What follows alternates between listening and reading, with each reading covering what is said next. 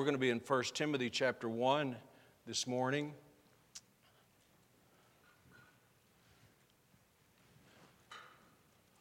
All of us would agree that there's much misunderstanding and um, distractions during this holiday season. We deal with it every year.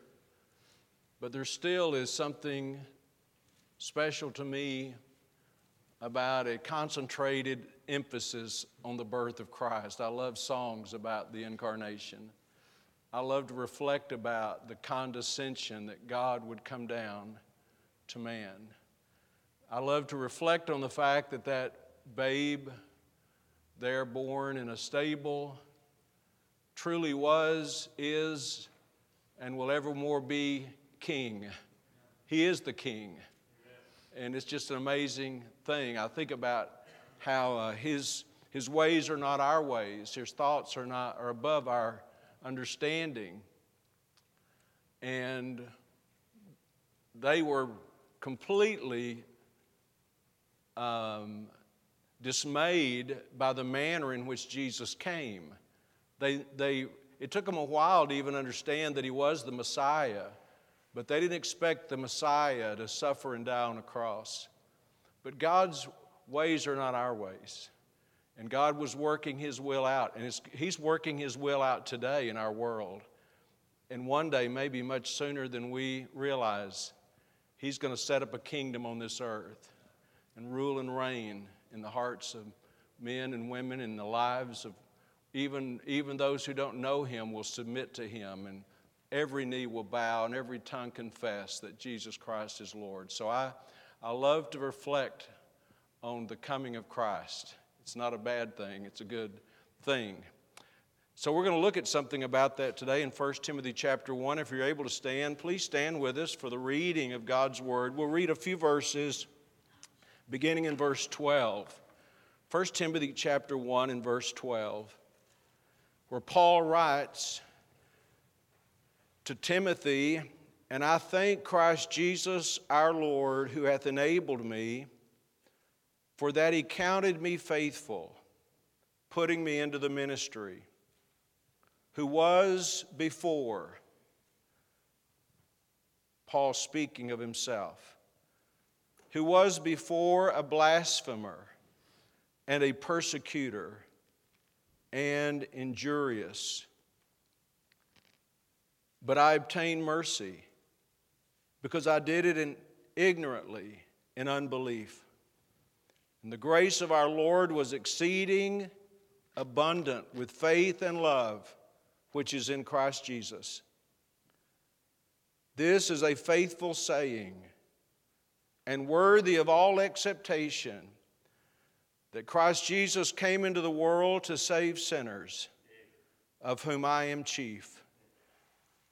Howbeit, for this cause I obtain mercy, that in me first Jesus Christ might show forth all long suffering for a pattern to them which should hereafter believe on him to life everlasting. Now unto the King, eternal, immortal, invisible, the only wise God, be glory and honor forever and ever. Amen. That's a great passage of Scripture, is it not? And I want to focus on primarily the 15th verse, where Paul said, This is a faithful saying and worthy of all acceptation that Christ Jesus came into the world to save sinners, of whom I am chief. Jesus came into the world. That's a wonderful thing, isn't it? Let's pray. Father, Please bless as we study your word today, as we just meditate upon the marvelous truth that you came to us, to a world without hope, that you came to us. We're grateful for that. It, it changed our world, it changed our life, it changed our eternal destiny. So I pray that you'd encourage us today, God, just to be grateful if Paul was for our salvation And Father, may our lives, as Paul desired for his life, may our lives reflect the grace of God and the mercy of God that you've shown to us. We ask all these things in Jesus' name. Amen. You may be seated. As I was looking over this passage, I was just reminded of the, the great emphasis that Paul placed upon this particular verse, verse 15. He says in verse 15, This is a faithful saying. Now, if you just step back and think about that for a moment, everything in the Bible is true.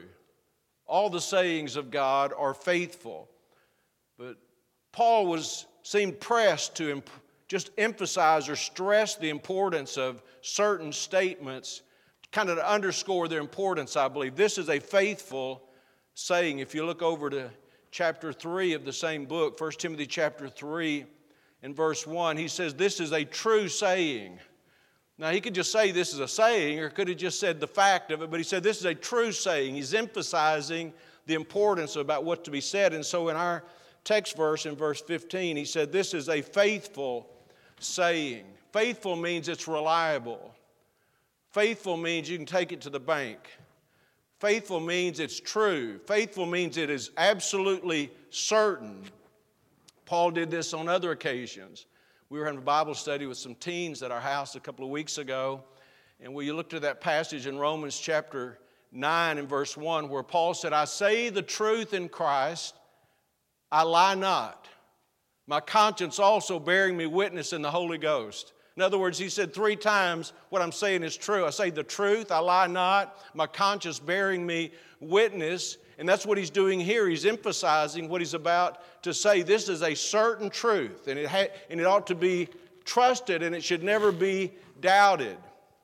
The word that's translated here in our King James Bible in verse 15 is faithful is translated as true in another place, and, and, and this is the way it's used. 2 Corinthians chapter 1, Paul wrote and said, God is true.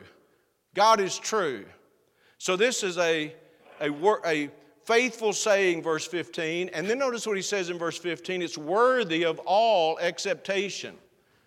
It's worthy of everyone's acceptance. What he's saying is worthy not of only of a, a majority of people adhering to, but it's worthy of all acceptation, everyone's acceptance. This is an absolute truth and deserves every single person's reception.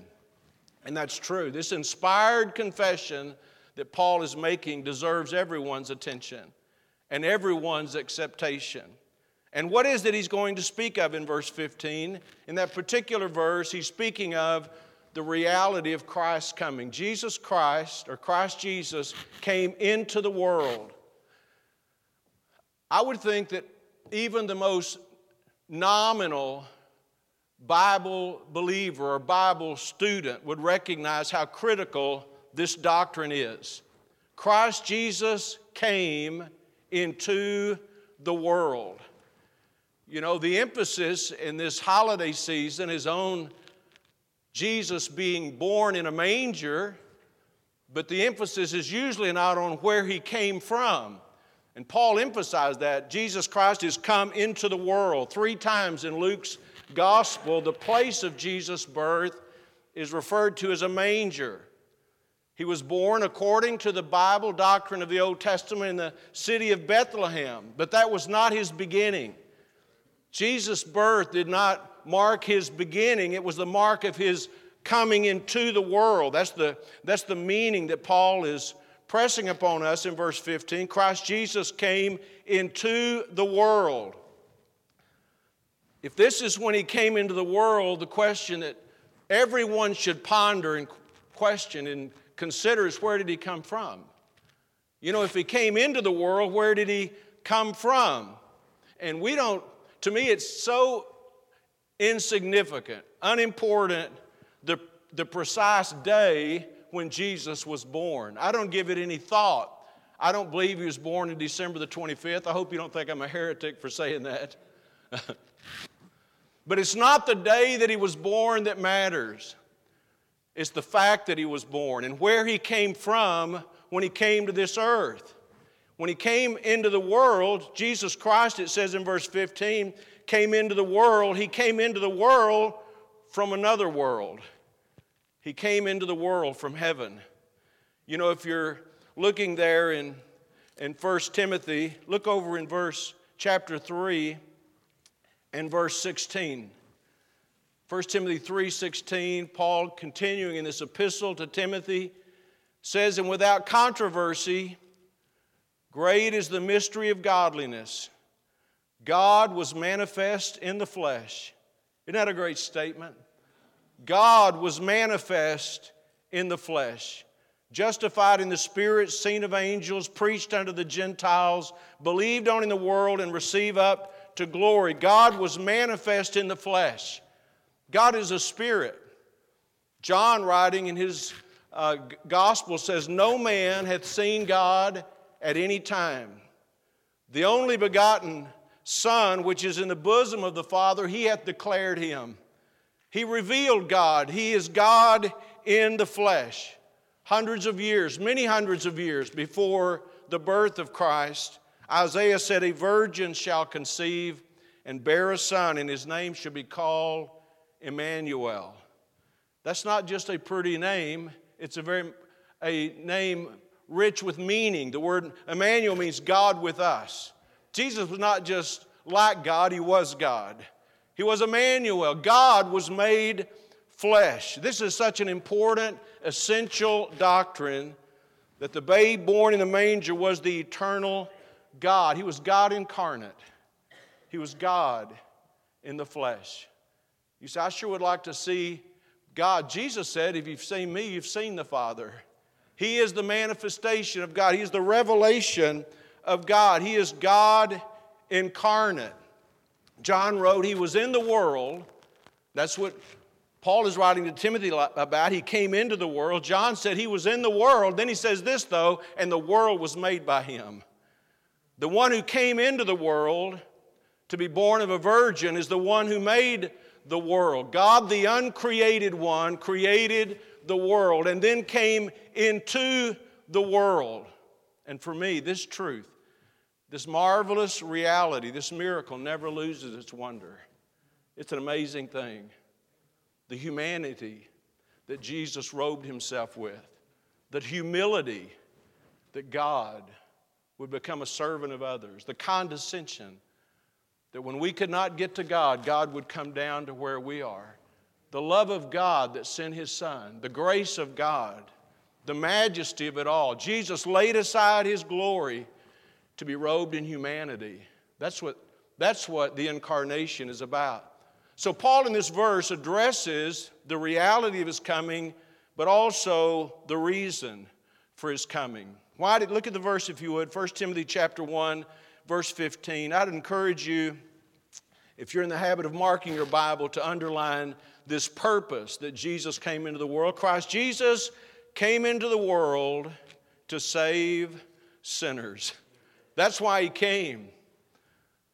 There's so that's that's the part that's often missed in the holiday season. Who he is, who he was, where he came from, but why he came. You'd almost think, by the way many people treat Christmas time that He came into this world to give us a holiday. He came into this world that we could have a, a shutdown from school or a week off from work. No, that's not why He came.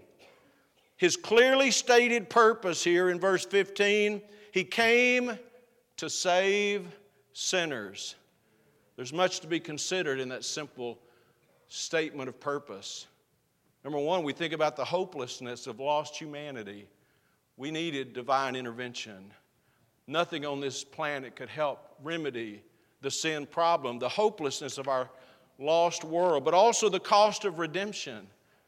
This was not a good man giving his life, this was God giving his life.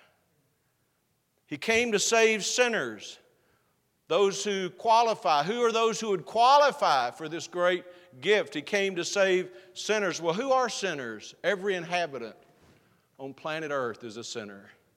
Every last one of us, every man and woman born since Adam and Eve, have been born into this world as sinners. Every boy and girl, young and old, whatever country they're in. We're all sinners, all of us.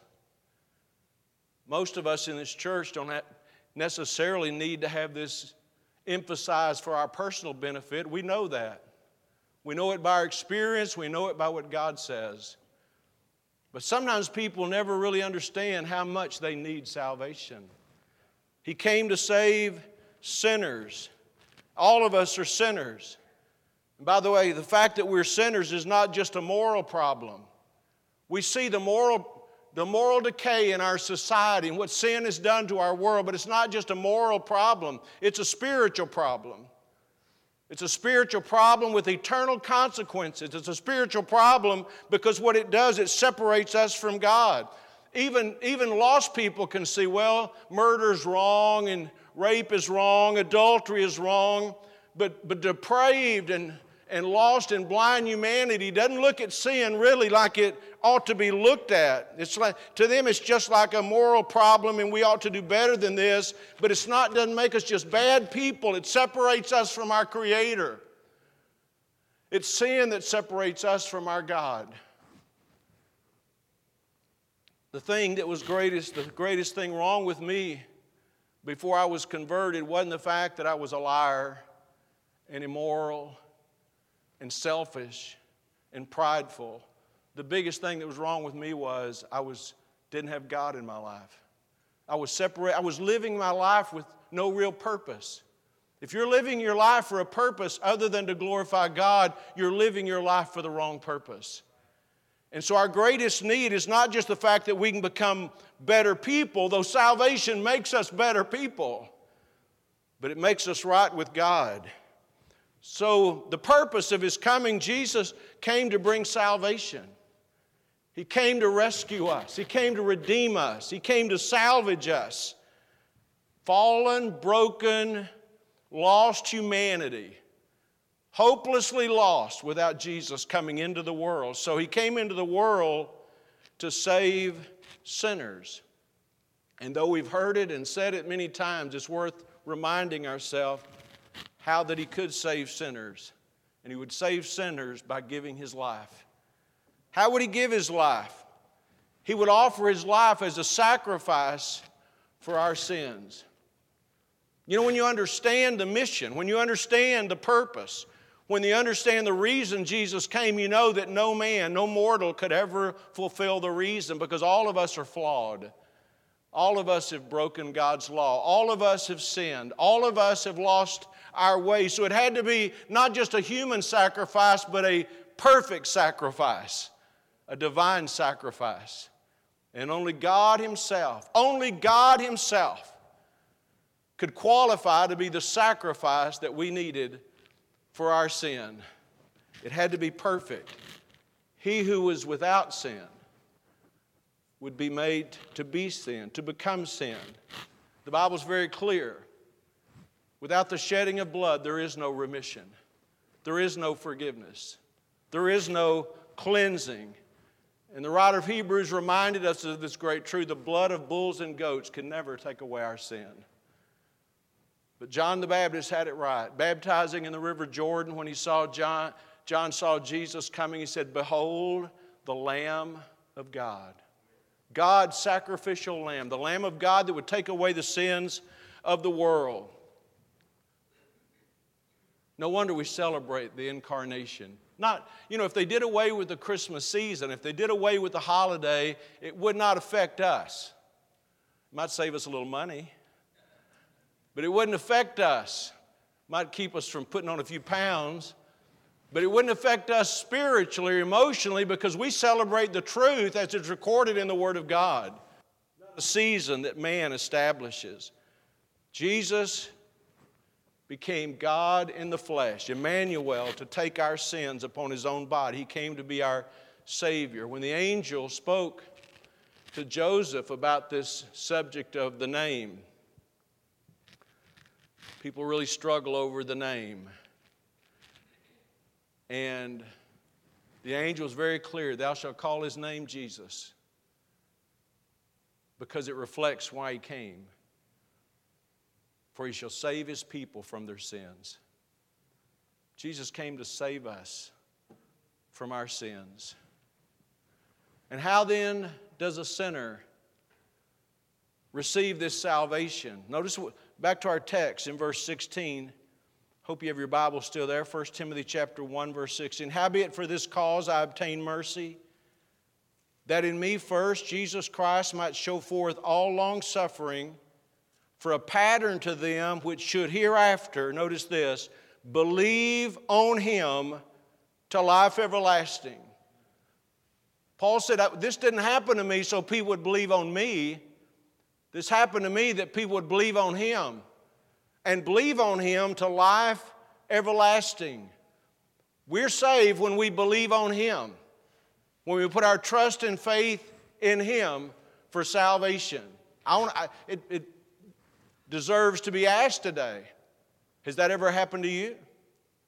Has there ever been a time in your life when you understood that you were a sinner, separated from God by your sin, unable, totally incapable of ever making yourself right with God, and yet you understood that you were a sinner?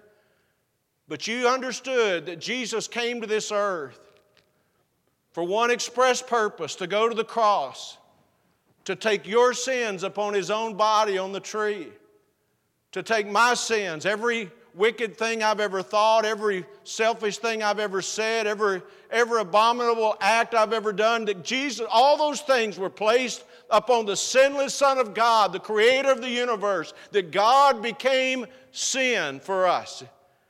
Have you ever personally said, you know, that's, that's my story? Once I was lost, but now I'm fine. Once I was blind, but now I see. And if that's not your story today, you ought to make that your story by personally receiving Christ as your Savior. Paul understood the weight of his own sin. He'll, we'll talk about this here in a moment, but Paul was well aware at this point when he wrote these, he was well aware of how, how much he had sinned, but he hadn't lived that way Prior to this, he, he was a self righteous man. He thought he was okay. He was a very religious man. He thought he was okay, but when he saw himself as a sinner, he knew he needed a Savior. He didn't just need religion, he needed a relationship with God. We're saved when we believe on Him, when we trust in Him. People can do that anywhere they're where, anywhere. They're willing to turn their life over to the Lord, however you want to submit their life to God, put their faith in Jesus Christ, anywhere they can be saved. This is not just important for us to know, this is important for everyone to know. That's why Paul wrote this and says, Of whom it, Jesus came into the world to save sinners, and he says it's worthy of all acceptation. Have you done that? If I was sitting in this room today and I wasn't sure I was going to heaven. I wasn't sure I'd ever put my faith in Christ. I would like to think I would care enough about myself and my eternal destiny and about what God had done for me that I would turn from my sin and put my faith and trust in Jesus Christ. That's when life begins. And the gift has already been given, the promise has already been made. But I think about that verse in John's Gospel where Jesus himself did, said this You would not come to me that you might have life. Life is not found in religion or morality or being a better person. Life is found in Jesus Christ. Life is found in the person of Jesus Christ. He came into this world to save sinners.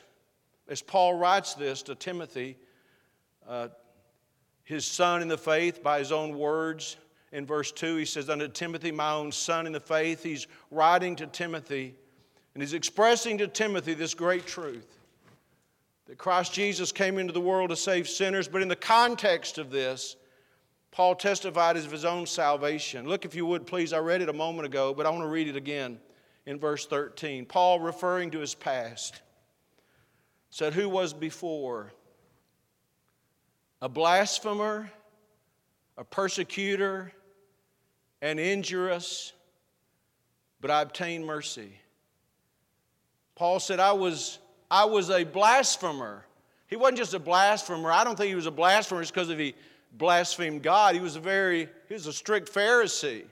But he was a blasphemer in the fact that he didn't recognize Jesus as the Messiah. He didn't, he, he didn't recognize Jesus for who he was. He, he said, Before I was a blasphemer, before I was, I was in the dark. And he said, I was a persecutor. We'll not turn to it, but most of us are familiar in the book of Acts when we read the record of Paul before his conversion.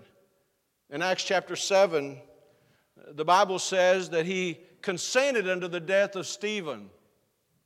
Stephen, one of the first of the men who were set aside as a deacon. It doesn't call them deacons there in Acts chapter 5, but that's what they were. I believe that's what they were. And Stephen was preaching the gospel, warning people, warning the Jewish people about who Messiah was. And they killed him. But when they killed him, Saul of Tarsus, later to become the Apostle Paul, some may not even realize this, but, but when they killed him, when they stoned him, when they martyred Stephen, Paul or Saul of Tarsus, a devout religious man, a Jew, was standing there and he consented unto his death. He was agreeable. He knew that was his past. Imagine that that was on in your memory of something in your past, that there was a day when you had, you had actually consented to the death of Christians, that you had given yourself. In the next chapter, in Acts chapter 8, it says he made havoc, Paul made havoc of the church. It says he entered into every home. Can you imagine that in our neighborhood if you had someone like Saul of Tarsus going door to door, finding people who were followers of Jesus? It said that that he entered every home and hailing men and women, committed them to prison. Imagine that was on your record, that was your past. That's why he says there in verse 15, he considered himself the chief of sinners. He knew, he, he knew what a sinner he was. That means he considers him the greatest of sinners. I'm just saying, Paul knew what he was like. This is the way I was. And this is, this is why this is so emphasized, emphatic statement. I, this is a faithful saying and worthy of all acceptation that Christ Jesus came into the world to save sinners, of whom I am chief. You know, I don't believe that Paul lived his whole life under the burden of his sin because his sins were forgiven. But he never got away from what God saved him from. He never forgot where he would have been, blind in his religion. You know, there are people in this room who can relate to that. Some of us, when we came to Christ, we came from very little religious background.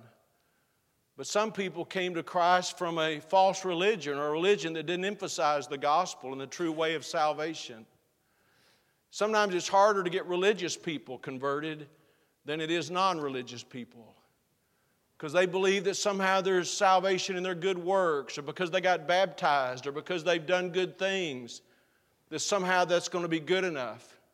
And religion has a way of blinding. All the, the Pharisees, who were the really the most, had the most opposition that Jesus ever had in his earthly ministry, were all religious people.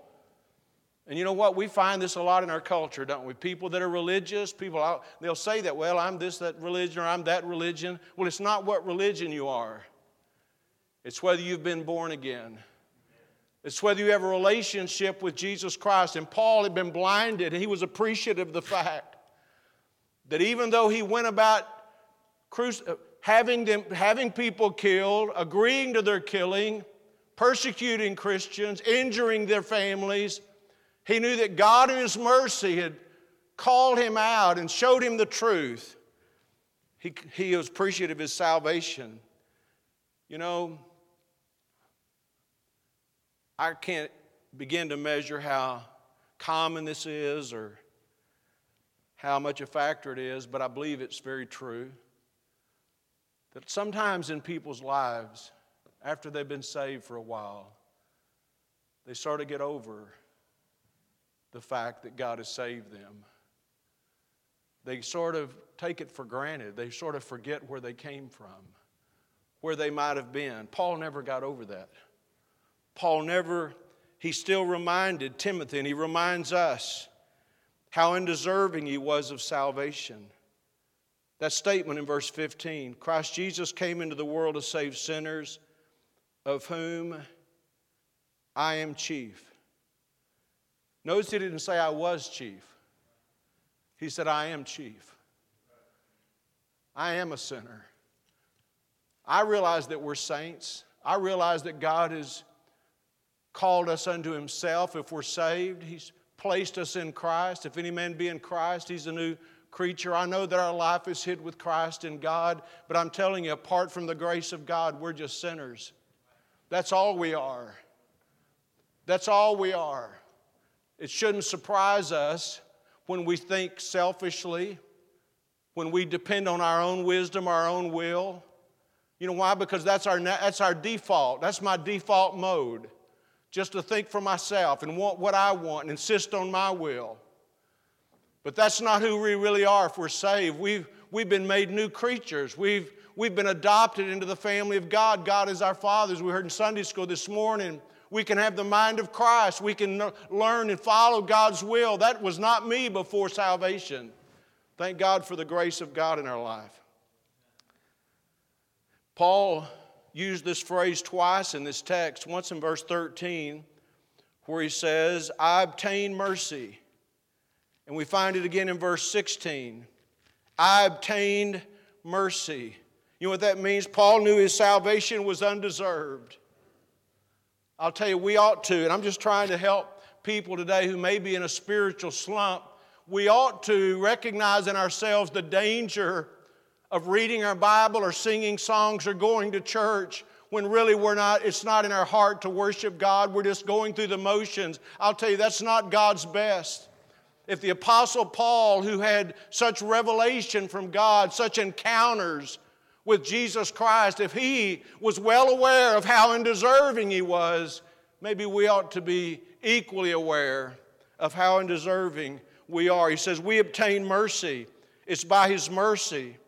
We also find in verse 14 where he refers to the grace of our Lord. The grace of our Lord was exceeding abundant with faith and love, which is in Christ Jesus. It's only because of God's mercy and God's grace. If there was a happened to be a person here today, and I don't have any reason to believe this is true, but it could be true. In your heart, you're sitting there today and you're thinking, well, I just don't really understand this. I don't understand why it's so important. I mean, for people like me who's been saved, you know, for for over 45 years, why does it still matter that much? I'm telling you, because He's changed our life and He's still changing our life.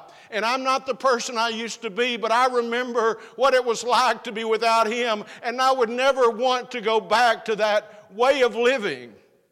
Not just because it was wicked, not just because it was vile, not just because, but because I didn't have God in my life. He wasn't a part of my life. We ought to be thankful for our salvation. And during this season of the year when people can be distracted by many other things, we ought to be laser focused on this. This is a faithful saying and worthy of all acceptation that Christ Jesus came into the world to save sinners, of whom I am chief. Another thing that Paul mentions in this text is not only what Christ had done for him, but how that God wanted to use his life as an example for others. Look in verse 16. Howbeit, for this cause I obtained mercy. See, I want you to notice this. He didn't say, I obtained mercy just so that I could go to heaven, or I obtained mercy just so that I couldn't go to hell. He said, For this cause I obtained mercy, that in me first Jesus Christ might show forth all long suffering. Notice these next few words for a pattern to them which should hereafter believe on him to life everlasting. He said, I know that God had saved me. God saved me so that others could see the difference he's made in my life. You know, that's sometimes missing in the way we look at the blessing and benefit of salvation. We think about what, how good it is that God would save us. We think about how good it is that we won't go to hell. We think about how great it is that we're going to go to heaven.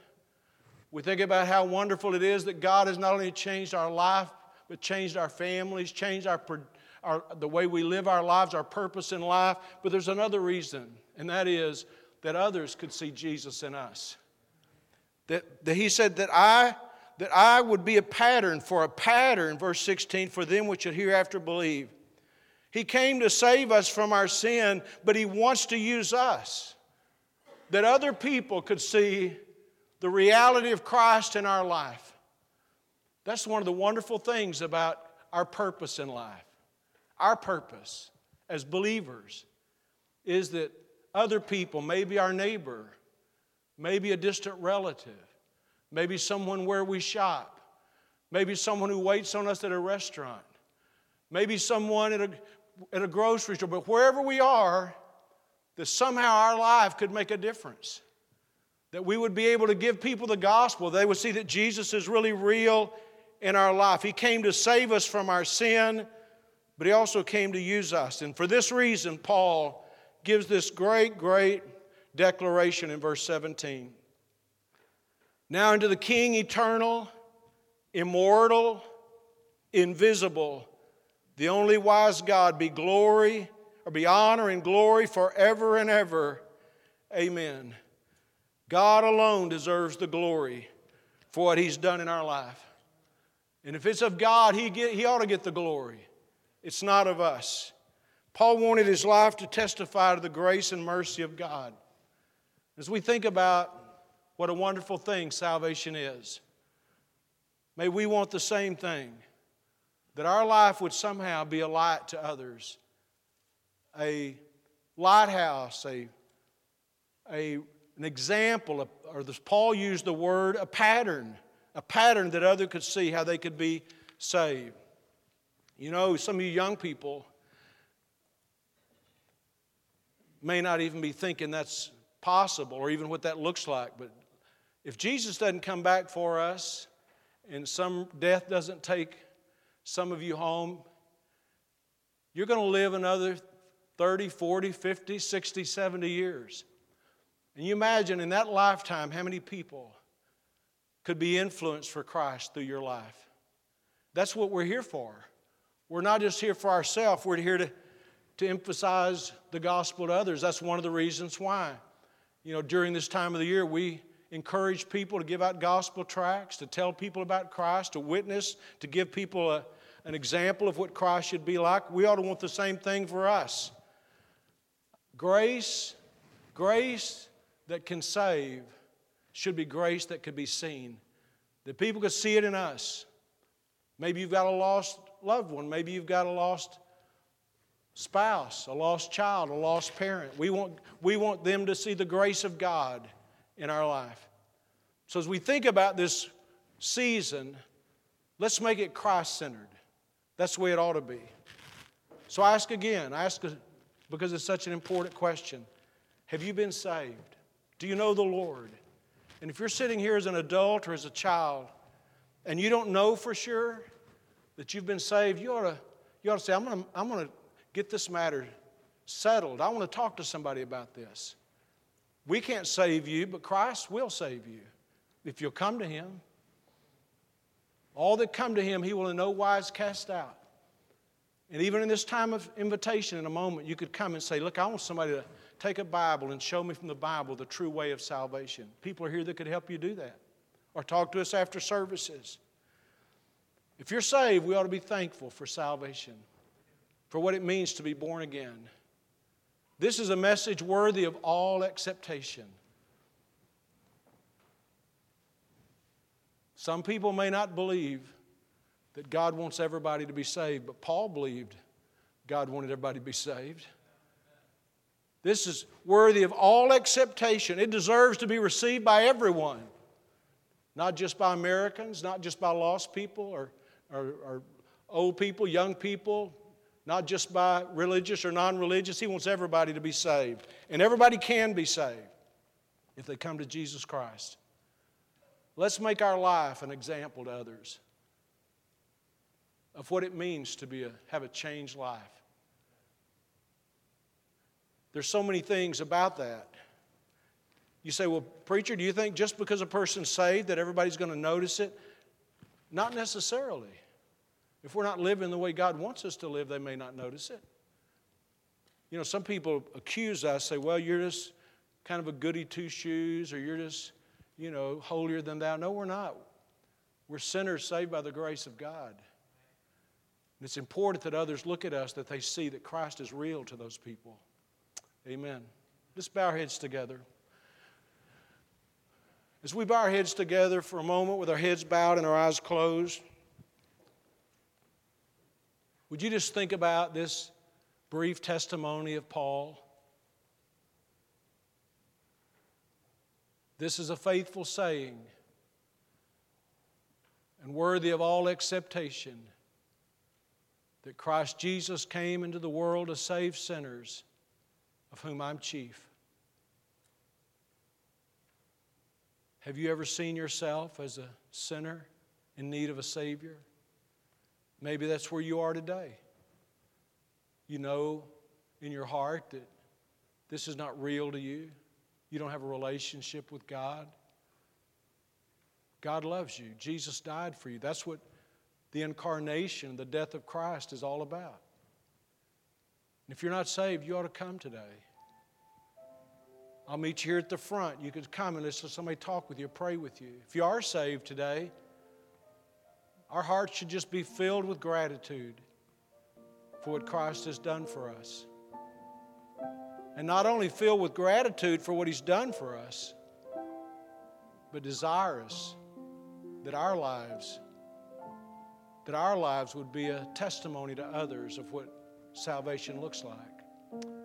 Our Father, as we pray today, we thank you for your word. We thank you, Father, for the fact that Christ Jesus came into the world. God, may our minds and our hearts be directed in these days to marvel, to marvel for the reason that Christ would come into this world to save us from our sin. We're grateful for it. Would you work in people's hearts today? Would you work in all of our hearts as we reflect upon your good grace in our life?